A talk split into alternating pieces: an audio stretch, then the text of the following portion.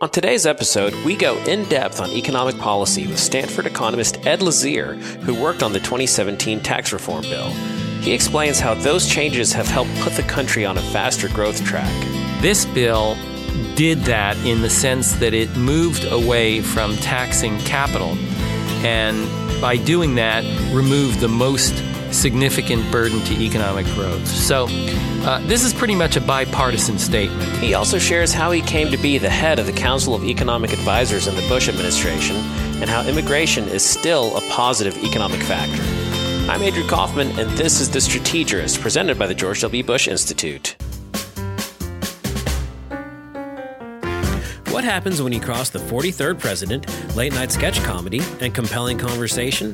The Strategist, a podcast born from the word strategery, which was coined by SNL and embraced by the George W. Bush administration. We highlight the American spirit of leadership and compassion through thought provoking conversations. And we're reminded that the most effective leaders are the ones who laugh. We are joined today by Ed Lazear, an American economist who is the 24th chairman of the Council of Economic Advisers and is currently a senior fellow at the Hoover Institute and at Stanford University. Ed, thank you so much for joining us at the Bush Institute studios for The Strategist. Well, thank you. It's a pleasure to be here with you today. And I'm also joined by our in house expert on all things economics, Bush Institute SMU Economic Growth Managing Director Matthew Rooney. Matt, thanks for taking the time out of your day today to join us. Thank you, Andrew. Always a pleasure. Thank you. So, Ed, you were involved recently in the largest U.S. tax reform legislation in more than three decades. What excites you about this new legislation? The most important thing about the legislation is, is that it's a move in the right direction. And when I say the right direction, it's not so much about low taxes versus high taxes. Uh, we always have to raise enough money to support the government. And the question is, how do we do that most efficiently and with the least pernicious effects on the economy? This bill did that in the sense that it moved away from taxing capital and by doing that removed the most significant burden to economic growth. So uh, this is pretty much a bipartisan statement. If you look at economists on both sides of the political spectrum, people who have studied tax, people who understand public finance, know that if in terms of economic growth, the worst tax that you can have in terms of economic growth is taxes on capital. Now, that doesn't mean that you may not want to tax capital for other reasons. But if you're only interested in growth, there's virtual unanimity that taxing capital is a bad deal. And the reason for that is quite simple. Capital is the most mobile factor of production. So, uh, if you think about a euro sitting in Germany and deciding where to go to invest, they have a choice. They can go to Siemens or they can go to GE or GM or any other American company. And what they're looking for are after tax returns. So if we raise taxes on capital in the United States, that marginal euro, that euro is that's kind of on the border of where should I go? Should I stay in Germany or should I come to the United States is more likely to stay in Germany. And for that reason, taxing capital has the biggest effect on affecting economic growth because it lowers investment. And so what then is the in-house effect of economic growth. So we talk, we're talking about economic growth at a high level. What then does the individual feel when that e- when that economic growth happens? Well, that's a great question, and it actually is the subject of a book that I'm writing, which will evolve over the next couple of years. But I'll give you a preview because uh, I already know some of the results. uh, the the primary effect of economic growth is uh, an effect on productivity, and and what we care about, it, we care about primarily productivity. The reason is this: productivity is kind of an abstract concept. Let me define it for you. Productivity simply means the amount of output that we get per hour of labor, and the more output we get for each hour of labor, the higher our wages, and that's true on average. It's true over time. It's true across countries, and it's it's also true across people within a country. So those people who are most productive within a country also command the highest wages. Why is that important? The reason it's important is that if you're interested in the welfare of the typical working person, and you say, what can we do most effective, effectively to raise the standard of living of that person? It's, uh, it comes down to one thing, raise productivity. If you raise productivity, you'll raise the standard of living. So Uh, one of the things that uh, we have seen in the past decade or so, it's an unfortunate consequence perhaps of the, uh, in part of the, the last recession, financial crisis, but it's actually been going on for a longer period of time, uh, is that productivity has slumped. So uh, we're not getting the same kinds of growth in productivity that we've had before, and that's showing up in wage growth. So as a result, we're not seeing wage growth as well.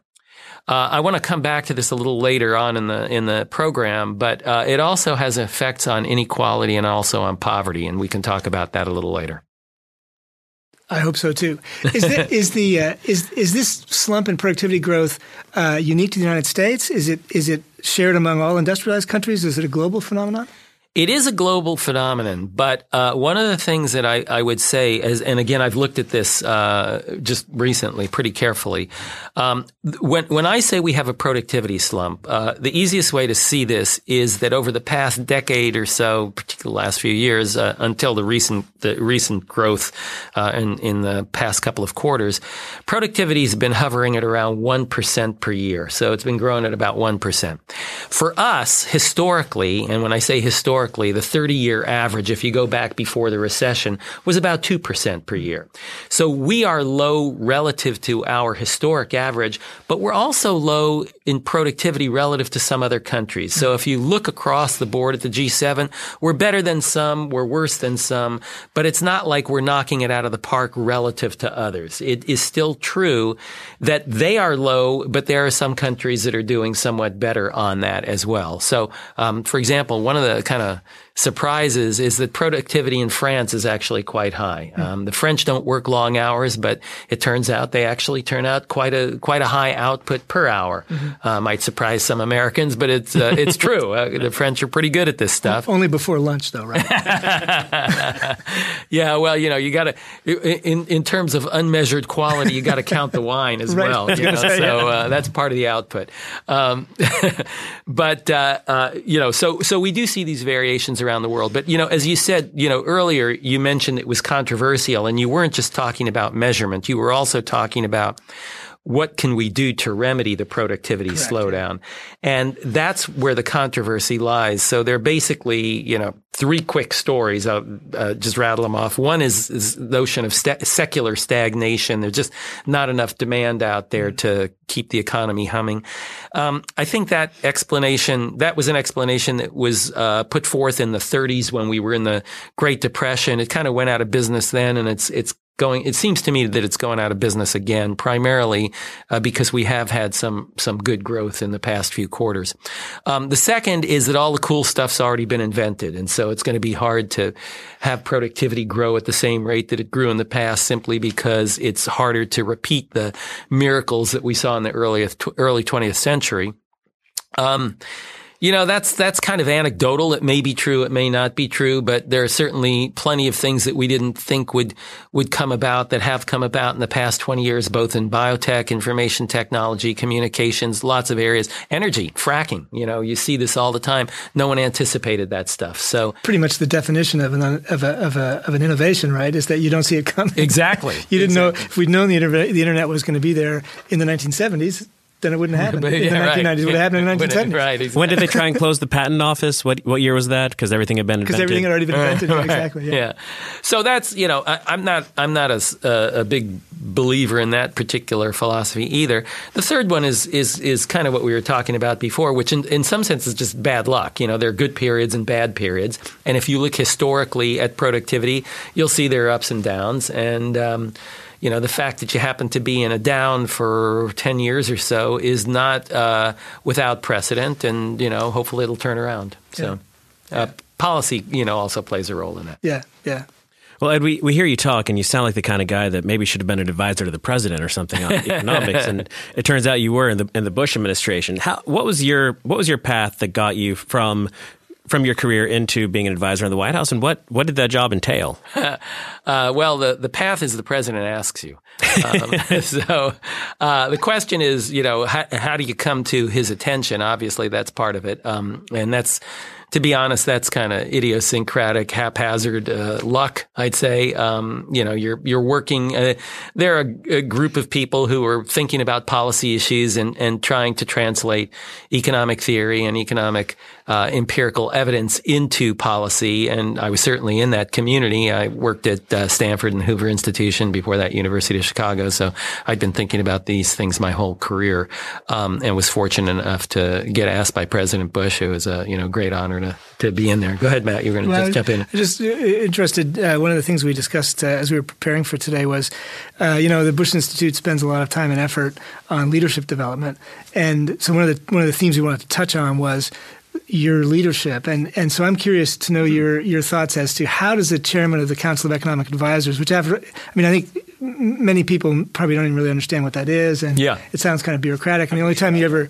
yeah. the only time you ever hear from the Council of Economic Advisers, it's, uh, you know, this, this kind of tome that, that is impenetrable and you, you wait for somebody from the press to read it and tell you what's in it.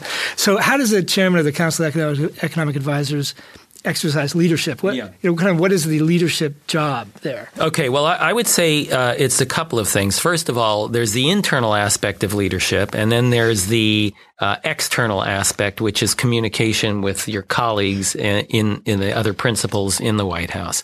Uh, the internal stuff is is something that uh, is like any job. It's like being you know a, a manager, a CEO of of any company or agency. And in my case, I was very fortunate. I had a couple of guys, chiefs of staff, who ran the show for me and were extremely effective. And I was a good delegator um, in the sense that uh, I I knew my shortcomings, and one of them was uh, attention to internal details, but these guys were so much better at it than I was that they just made me look good. Uh, and that's the reality. I'm not, I'm not being, uh, fa- falsely modest. That, that is the reality. These guys were better at it. And I think part of leadership is understanding what you're good at and what you're not so good at and, and delegating those things to others that uh, are your shortcomings. So, um, in that sense, we ran, uh, I think we ran a great show. It was a very effective CEA. Um, and, uh, probably one of the most influential CEAs in, in its history. Part of that is is uh, serendipity. Uh, you know, we happened to be there during the financial crisis, which is probably the most important time in the history of the Council of Economic Advisers to to have a, a CEA because you're you're there when they actually need you. Um, but uh, I, I, think a, a, large part of it was uh, again the staff, these guys that were really excellent people. The other thing, when you say leadership, Matt, and I think you're, you're well aware of this, you've been in the same positions, kinds of positions your whole life, and, and you certainly know how this works. Is you've got to be able to get along uh, with your colleagues, communicate well, and persuade them. And um, to be honest, that was a skill that I, I had to acquire on the job. Um, I, I, you know, I didn't really know how to do that.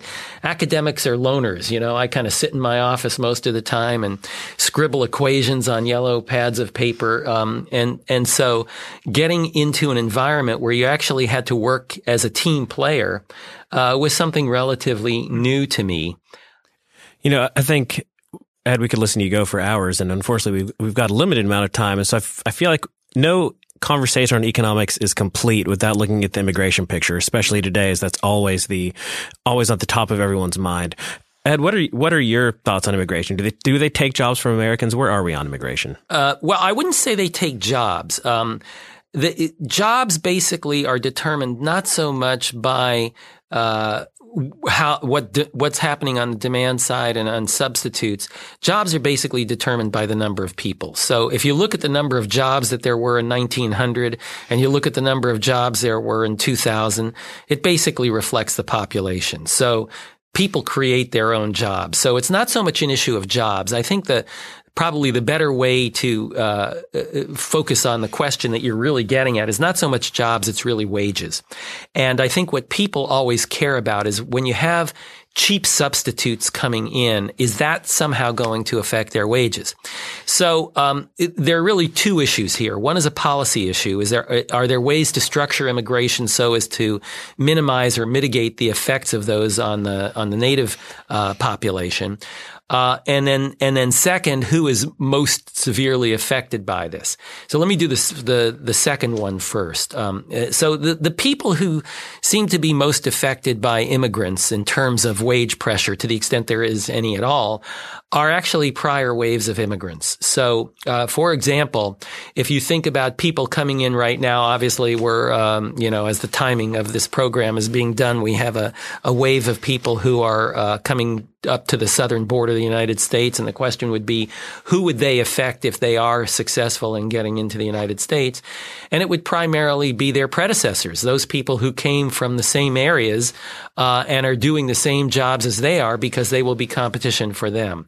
Now, most of the evidence on this actually suggests that those effects are minimal. And when I say minimal, because the flow is so small relative to the number of people who are already here, even though it looks like a big number of people coming in, still relative to the 12 million or so that have already come into the United States uh, from those countries, you know, you're talking about still uh, quite small numbers. So, um, uh, that's not going to have big effects on wages. And that's what most of the empirical literature shows is that it doesn't have big effects, it has some effect, but it doesn't have, have big effects.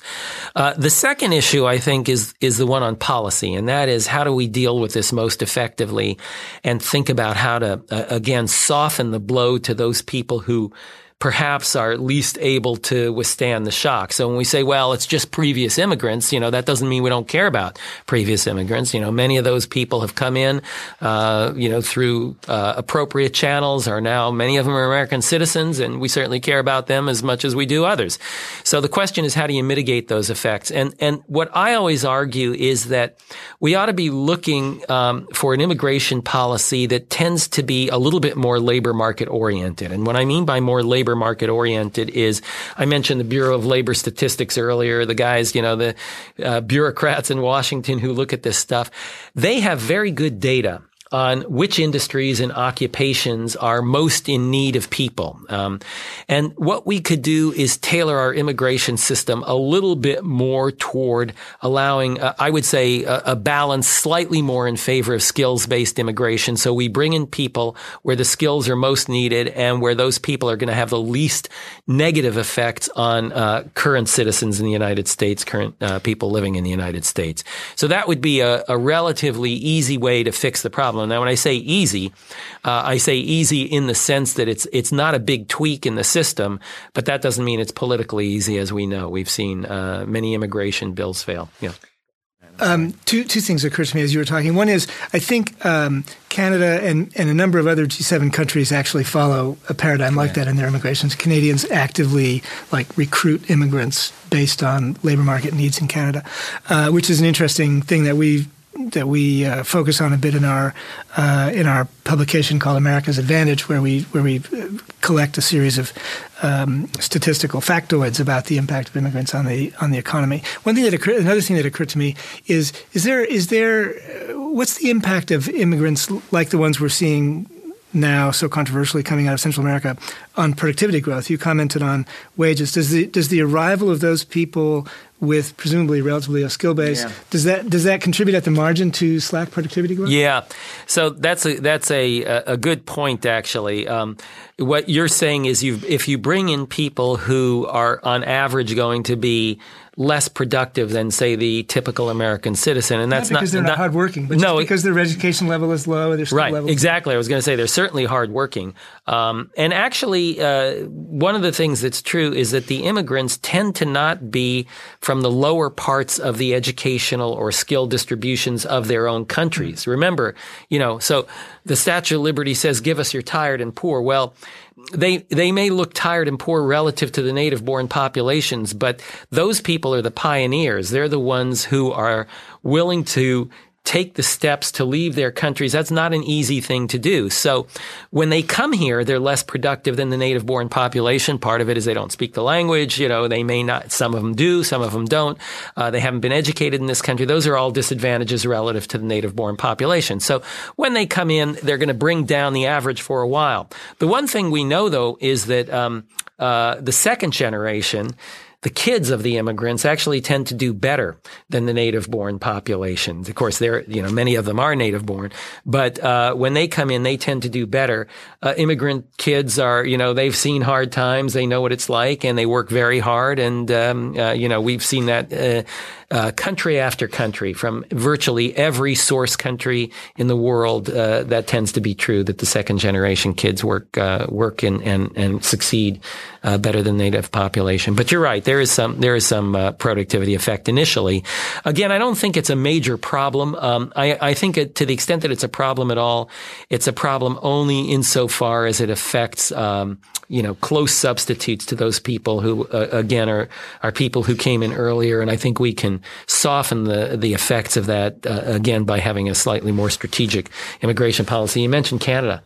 Um, uh, one of uh, our unfortunate uh, f- lack of successes, I would say, during the Bush administration is, uh, as you know, President Bush was a pro-immigration Republican. Um, we had uh, Democrats in the Senate that he worked with, Ted Kennedy, late Senator Ted Kennedy, um, and he got together, and and uh, late Senator McCain was involved in this as well. Tried to put together uh, what I thought was a terrific immigration uh, bill. Um, and uh, it got close, but it didn't make it. Um, and it, it, you know, I wouldn't say it was modeled after the Canadian system, but it certainly had uh, many, many resemblances to that system. And I think it it would have moved us in a better direction. Um, unfortunately, it didn't happen. Well, and I feel about roughly five to ten times smarter than I did about a half hour ago. um, I hope I remember everything that you've said because I'm, I'm truly feel enlightened about the economy now in a way that I wasn't before. Um, thanks so much for spending the time to do this. We're looking forward to that book you have coming out sh- coming out soon. Um, and by soon, I guess you haven't started writing it. So well, so started, but these are you know academics are slow for for us. For us, twenty years is the short run. So, well, Ed, thanks so much again for joining us. If you enjoyed today's episode and would like to help us spread the word about the Strategist, please give us a five star review and tell your friends to subscribe. We're available on Apple Podcasts, Spotify, and all the major listening apps. If you're tuning in on a smartphone, tap or swipe over the cover art. You'll find episode notes with helpful information and details you may have missed. The Strategist was produced by Ioana Pappas at the George W. Bush Institute in Dallas, Texas. Thank you for listening.